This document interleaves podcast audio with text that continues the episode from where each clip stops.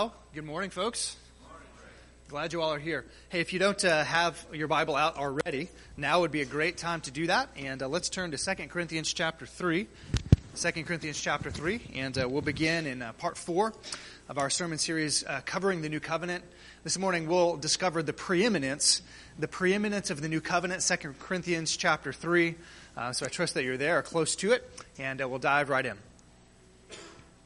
2 Corinthians chapter 3.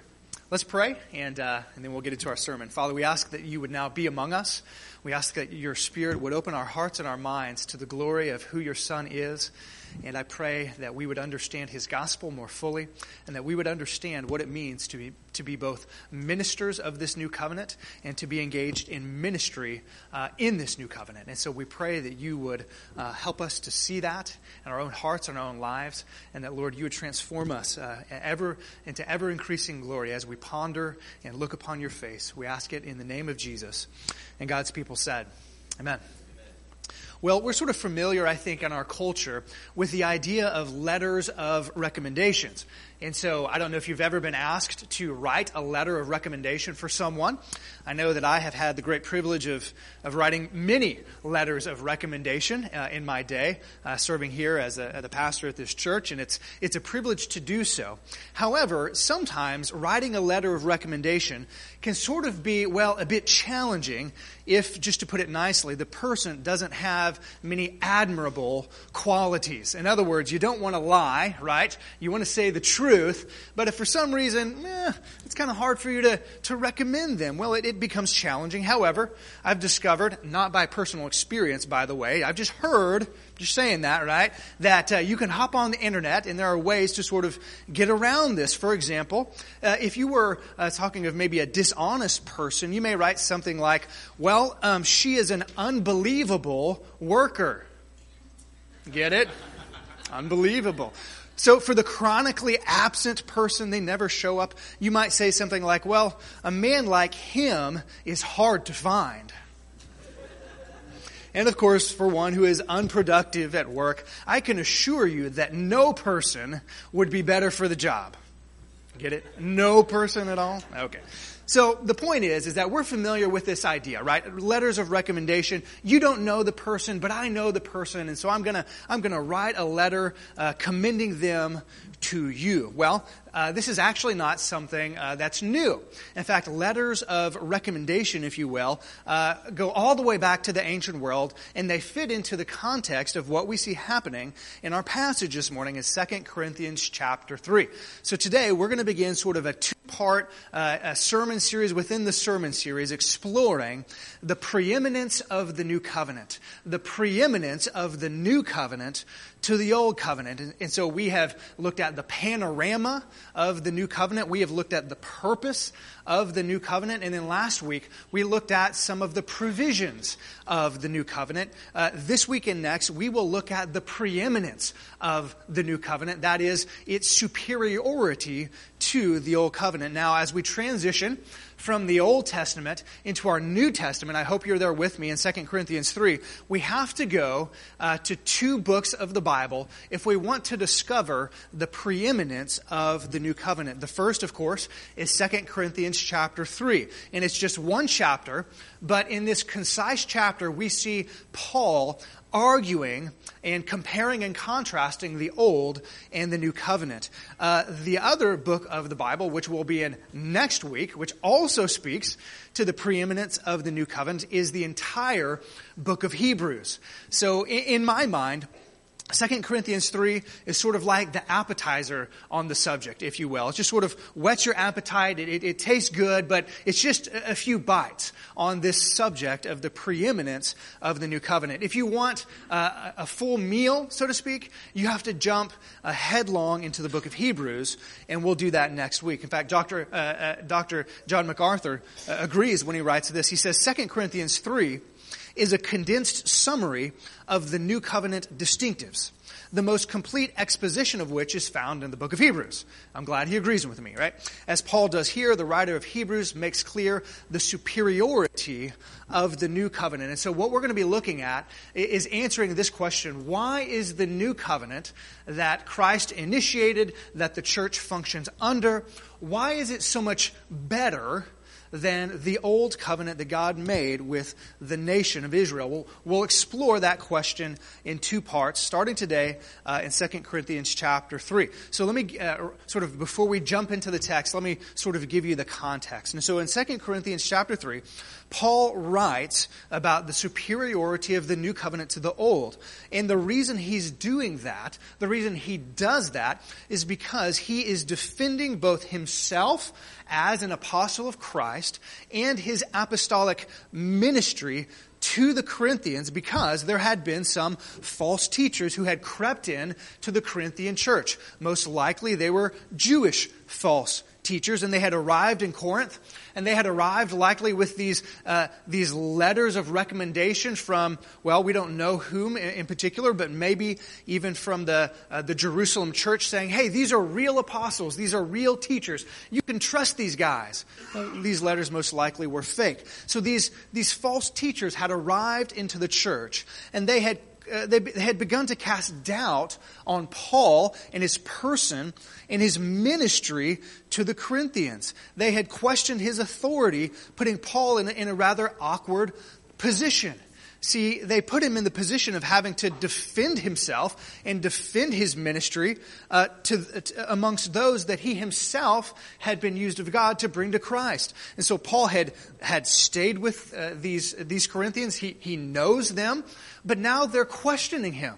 And so that's essentially what the whole book of Second Corinthians is all about. And in chapter 3, we see, we see that Paul is going to hone in on the superiority of his ministry uh, to that of the false teachers, a new covenant ministry. And so the section essentially breaks up into two pretty easy uh, uh, uh sections.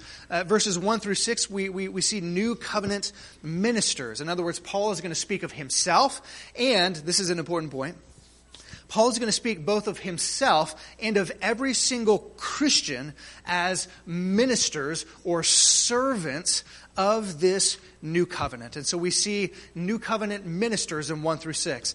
The second half, essentially, essentially 6 through 11, Paul shifts gears a little bit uh, from new covenant ministers to new covenant ministry. So I hope you have your Bibles open. Let's take a look starting uh, in verse 1. But before we do that, actually go back one chapter, chapter 2, verse 17, just to uh, lead us into chapter 1. In the previous verse, Paul essentially begins to defend his ministry among the Corinthians. And so he makes the statement in chapter 2, verse 17, just one verse prior. He says, Unlike so many, in other words, these false teachers that, that had come in, unlike so many, we do not peddle the Word of God for profit. On the contrary, in Christ, we speak before God with sincerity as those sent from God. And so, on the heels of this statement, this defense of his ministry that he's just made, he asks in chapter 3, verse 1, two questions uh, for the Corinthians to ponder. The first question reads like this He says, Are, are we beginning to commend ourselves again. And this is sort of the sense that, that he's asking. In other words, do we really have to, to prove our, our integrity to you? I mean, do we really have to demonstrate that we are uh, true apostles of Christ? Is it necessary, O Corinthians, for me to start uh, to, to build my reputation among you all over again? Well, well of course, the, the, the implied answer is no, right? No. Uh, do we have to start over again? Do we need to commend ourselves over to you again? And then follows a second question. Paul says, No, I don't, I don't have to do that. Or do we need, he writes, like some people, notice the reference to these false teachers that had crept into the church? Or do we need, like some people, letters of recommendation to you or from you? And so Paul is addressing uh, this claim apparently made by the false teachers. Hey, we've got these letters of recommendation. We are authentic. And Paul says, I, I, don't, I don't have a letter like that, and I don't really need a letter like that. You know me. Oh, but, but you need a letter, Paul. And so he sort of responds then in verses 2 and 3 uh, to that claim that he needs this sort of letter of commendation. He says, you, you, you really want a letter? Do you want a letter to demonstrate that I'm, I'm an authentic apostle? Do you want a letter to demonstrate my ministry toward you? Okay, I've got a letter for you, starting in verse 2. He says, You yourselves are our letter, written on our hearts, known and read by everyone you show that you are a letter from Christ, the result of our ministry, written not with ink, but with the Spirit of the living God, not on tablets of stone, but on tablets of human hearts. And so Paul essentially says, No, I don't, I don't need to provide this letter. You don't need this letter from me, right? I don't need to bring a letter commending my ministry because, because why? They themselves are that letter. You could say the only testimony that, that, that they needed to verify his ministry amongst them was the reality of their own salvation, was the reality that they were growing in Christ. You yourselves are our letter. And so he points to the lives of the Christians there in Corinth, and he says, That's, that's all the letter you need. Look at what Christ has done in you. That's all the evidence you need. But then what he, what he does, starting in verse 3, is he begins to describe this letter that every Christian is. So I want to point out a few things as we take a look at this verse. Number one, notice where the letter is written. Beginning of verse 2, he says, You yourselves are our letter written on our what, church?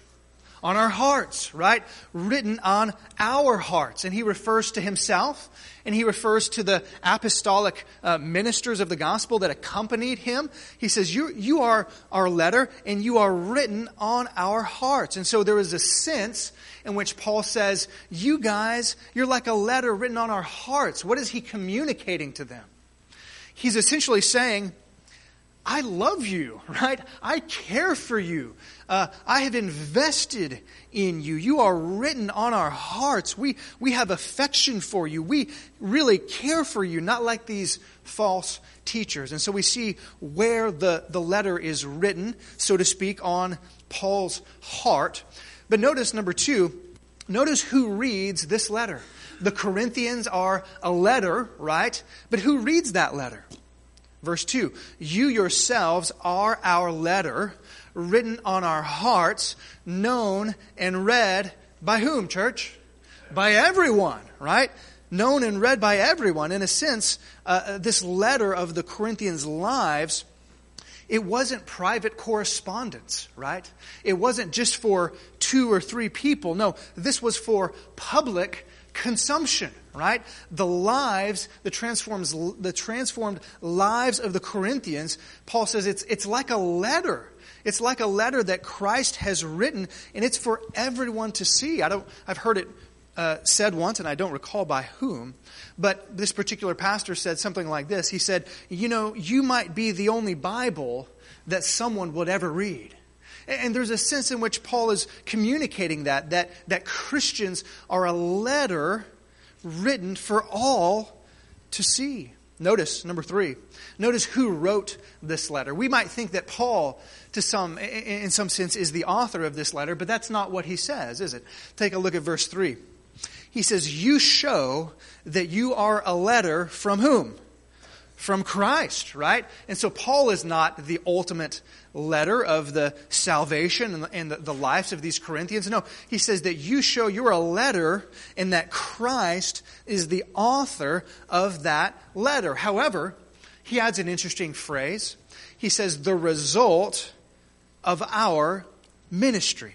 And so while while Jesus is the author of salvation, certainly the one who saves and the one who sanctifies, we shouldn't miss this fact that the salvation and the growth of this church is said to be by Paul the result of our ministry. In other words, Paul sees himself as an instrument in the hands of Jesus to write this incredible letter on the lives of those that he ministers.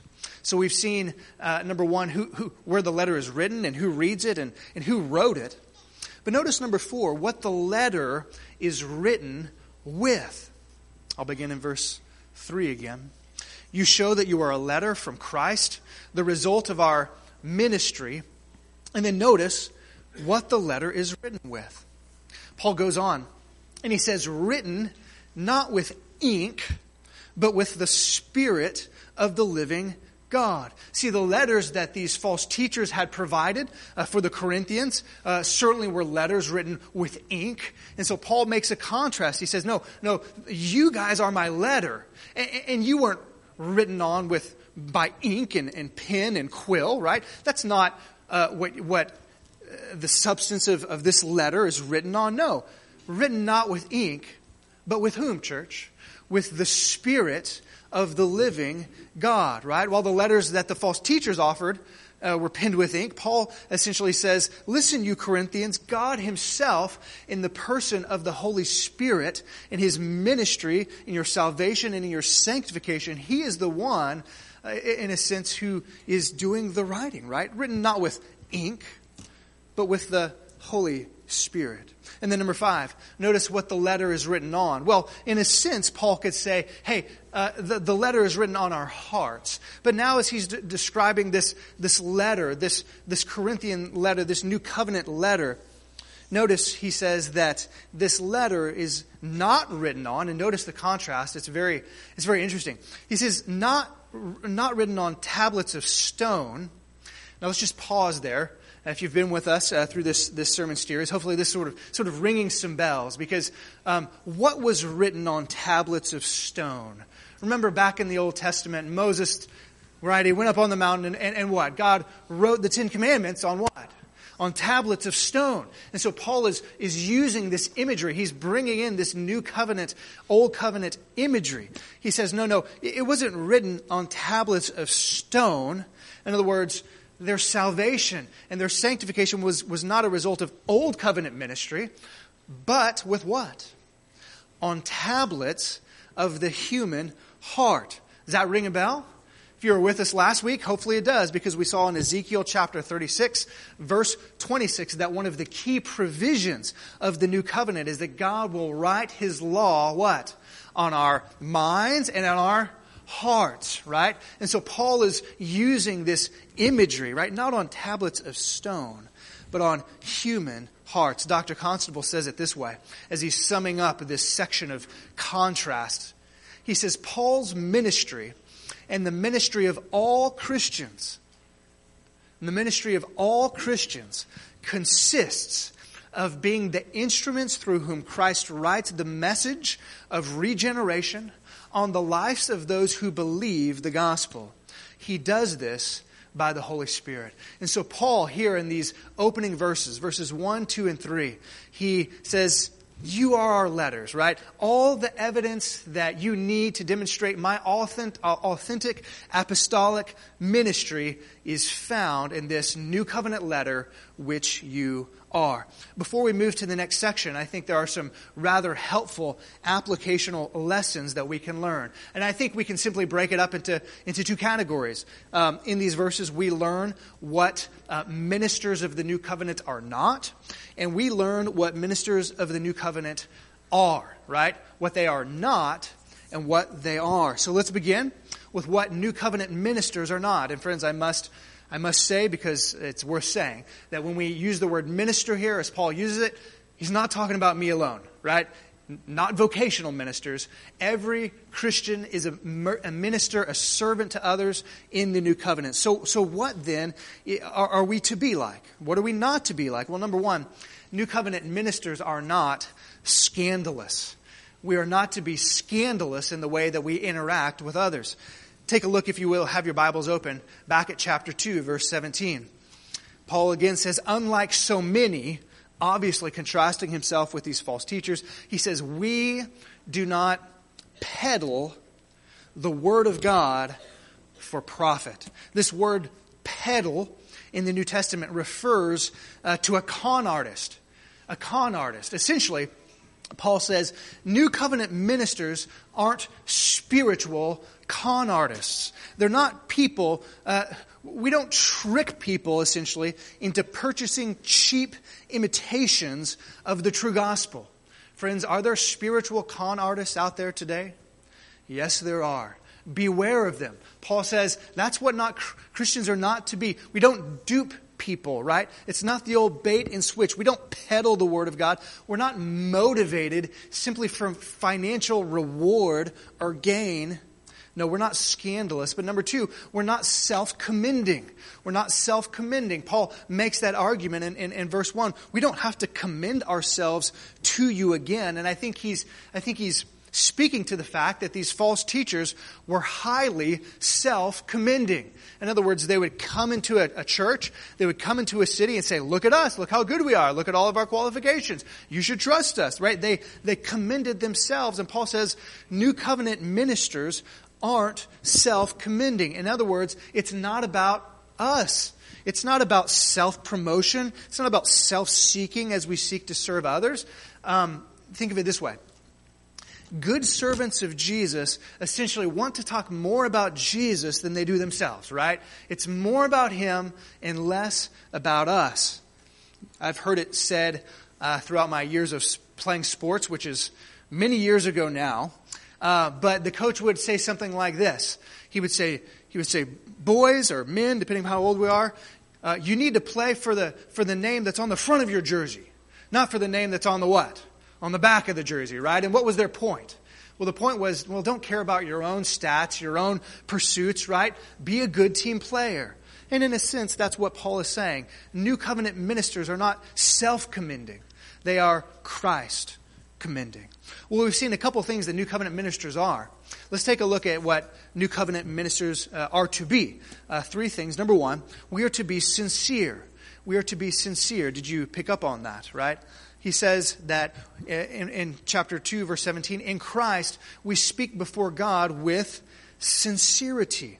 With sincerity. It's an interesting Greek word. It's basically a combination of two different words sandwiched together.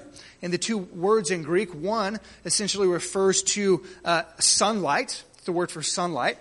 And the other is the word to judge. And so you have the idea of judging something in the sunlight. Now, why would you do that? Why would you bring something into the sunlight in order to judge it? Well, the idea is that to fully inspect it, to see what's really there, you need to bring it into the light. And here Paul essentially says that's, that's what Christians are to be. We speak before God and before men with sincerity. Our, our, our life and our, and our message stands up to the close scrutiny of the sun. And so we're to be sincere in our ministry. We're, we're secondly supposed to be sensitive. There's a sensitivity there. We, we've already made this point, but, but, but Paul says to these Corinthians, You guys are like letters written on my heart. In other words, I genuinely care about you, friends. We need to ask ourselves those that we are seeking to serve in the name of Christ, do we actually care about them? I mean, do we genuinely care about these people? Do we care about their needs, about their wants, their desires, their spiritual needs, their family life? Do we care about them? Paul says that new covenant ministers are, are not only sincere, but, but we are sensitive. And then, third, that our ministry is to be supernatural. Our ministry is to be supernatural because in verses 4 and 5, Paul continues and he writes this. He says, Such confidence we have through Christ before God. Notice what he says in verse 5. He says, Not that we are competent in ourselves to claim anything for ourselves, but our competence comes from God.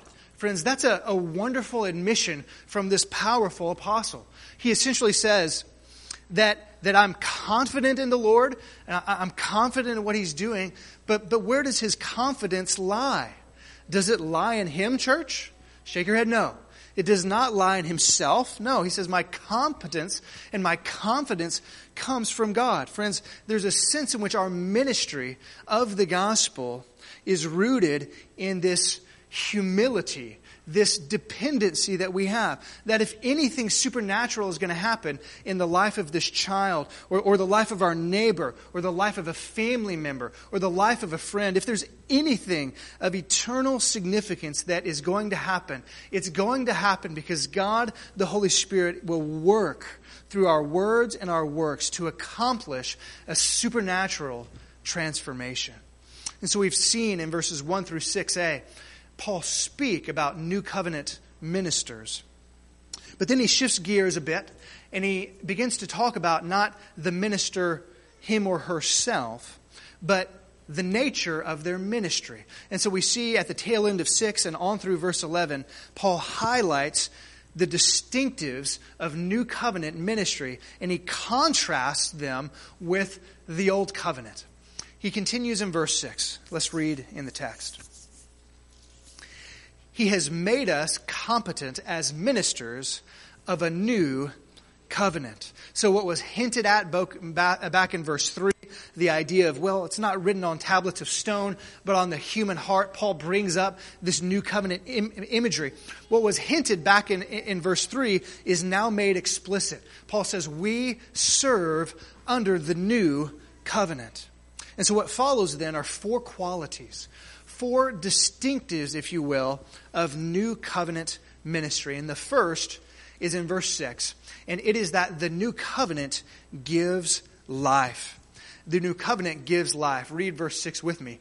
He has made us competent as ministers of a new covenant, not of the letter, referring to the old covenant or the law, but of the Spirit. For the letter does what, church? The letter what? Kills. For the letter kills, but in great contrast, the Spirit gives life. And so Paul here begins by contrasting the results of these two different covenants, in particular in relation to mankind. What are the results of these two covenants as it relates to people. What's the result of the old covenant as it relates to people? What's the result of the new covenant as it relates to people? Well, well first, the result of the old covenant is that it kills. He says the letter or the law kills. And so we need to ask ourselves, how does it kill? what is he talking about, right? I think Paul means that, that the old covenant, the letter kills us, number one, by showing us how impossible it is for us to measure up to it. Have you ever read through the Bible and said, wow, there's a lot here. I mean, this is, this is hard. I, I can't do this. I don't measure up. Well, well, that's what it should do, right? The letter kills us in that it shows us the glory of God and the goodness of God and what it looks like to follow Him. And it shows us, I don't measure up to that. But not only does it kill us in that sense, but it kills us by pronouncing an eternal death sentence for those who do. In other words, not only does the law show us, boy, I don't measure up, but the law pronounces its sentence of eternal death upon us. And so, in that sense, the old covenant kills. But in great contrast, and we're so grateful for this, Paul asserts that while the letter kills, the Spirit gives what, church? The Spirit gives life, right? It is life giving.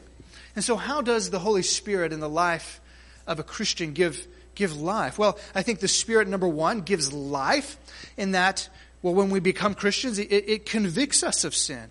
It, it helps us understand our need for the grace of God. It leads us to repentance and faith in Jesus, the one who, who paid the penalty for our breaking of God's law. But not only that, the Holy Spirit gives life by, well, we saw it in part last week. He takes our heart of stone and He gives us a heart of flesh, right? He writes the law of God on our hearts and on our minds. He gives us a desire to obey and a new power to obey God. Friends, the law could do neither of those. In fact, there's a little poem that speaks to that, and it goes like this It says, To run and work the law commands, yet gives me neither feet nor hands. But met, better news the gospel brings. It bids me fly and gives me wings. And so there's the first distinctive of the new covenant. It gives, it produces life through the Holy Spirit. But there's a second. Not only does the new covenant give life, but, but number two, the new covenant, Paul, Paul argues, comes with a greater glory. Notice 7 and 8. Now, if the ministry that brought death was engraved in, in letters of stone, if it came with glory, so that the Israelites could not look steadily on the face of Moses because, because his glory, uh, transitory though it was, will not the ministry of the Spirit be even more glorious? And so Paul contrasts the results of these two covenants not as it relates to man necessarily, but as it relates to God. See, both, Paul argues, both the Old Covenant and the New Covenant uh, display and demonstrate the glory of God. But he simply says the new does so more so than the old. And to illustrate here in these verses the law's glory, he points to a specific event, doesn't he? He says, Remember when Moses went up to the mountain and he received the law and he came back down and his face was doing what? His face shone with the glory of God in Exodus 34. He essentially argues that, that if that ministry, which brought death, if that ministry with, which brought death revealed God's glory, how much more will the covenant of the Spirit that brings life give God even more glory? And so the new covenant, in a sense, gives life. It, it comes with a greater glory. But it also provides, in verse 9, it brings righteousness. Notice the next contrast there in verse 9. He says, If the ministry that brought condemnation was glorious, the old covenant, how much more glorious is the ministry that brings righteousness? And so here we see God's purposes for these two covenants. While the former condemns, the latter declares righteous. While, while, while the former says guilty, the other declares us to be innocent. Under, under the first, we're condemned because we cannot uphold God's standards. But under, this, under the latter, we are, uh, as the Bible says, justified. We are declared righteous, if you will, because Christ upheld that standard for us. And I think just a couple chapters later, Paul fleshes this righteousness out for us in greater detail.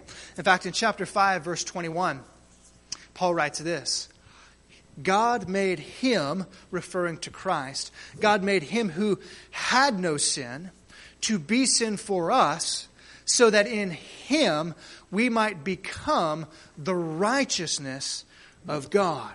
And so Paul contrasts the old covenant. It, it, it kills while the new gives life. The old, uh, it has some glory, but the new has a greater glory. The new covenant brings us righteousness, this alien righteousness, as we're covered with the righteousness of Christ. But then there's a fourth and a final distinctive, and it is this. The new covenant, Paul says in verses 10 and 11, is permanent. It is permanent. Verse 10 For what was glorious has no glory now in comparison with, uh, with the surpassing glory. In other words, the greater glory of the new covenant is so much more glorious that it sort of makes the, the glory of the old just sort of nothing, right? For, for what was glorious has no glory now in comparison with the surpassing glory. Notice verse 11.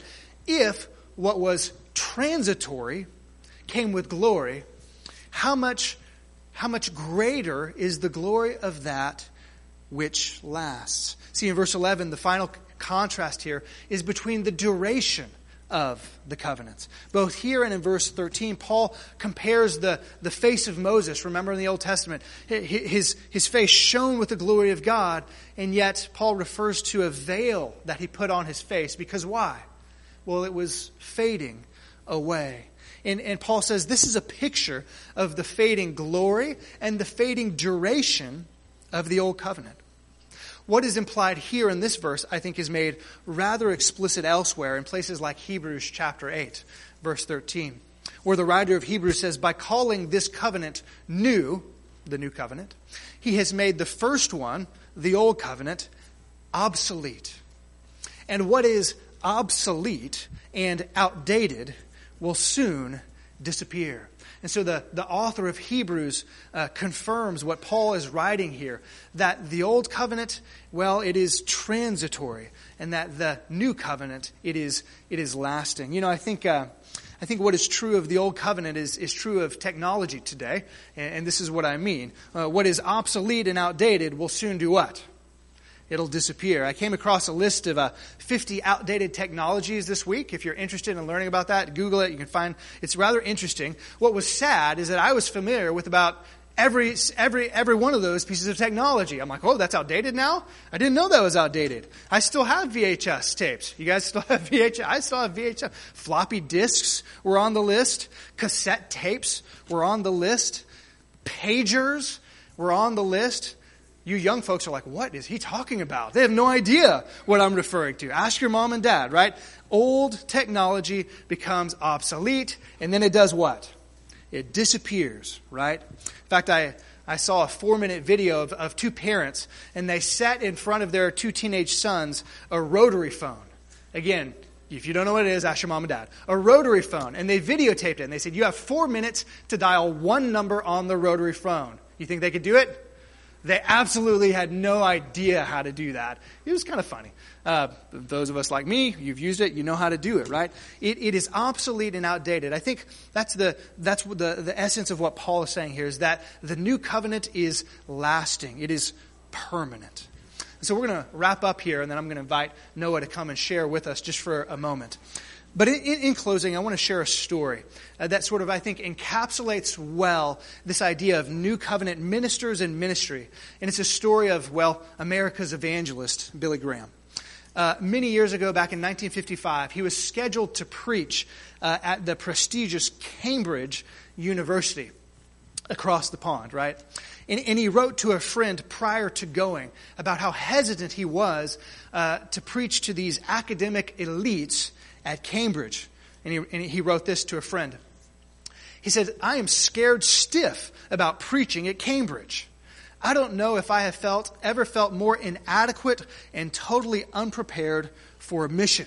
End quote. And so, as the story goes, the week came, and uh, by all accounts, he was not his normal self. In fact, the first three sermons that he gave were rather um, academic in nature. He tried to impress the students with his knowledge, and well, there was sort of minimal results. However, uh, come Wednesday, he was like, this is not working. I'm going to scrap this. And so he threw away his notes and he preached as he, well, as he always did, a simple gospel message with enthusiasm and power.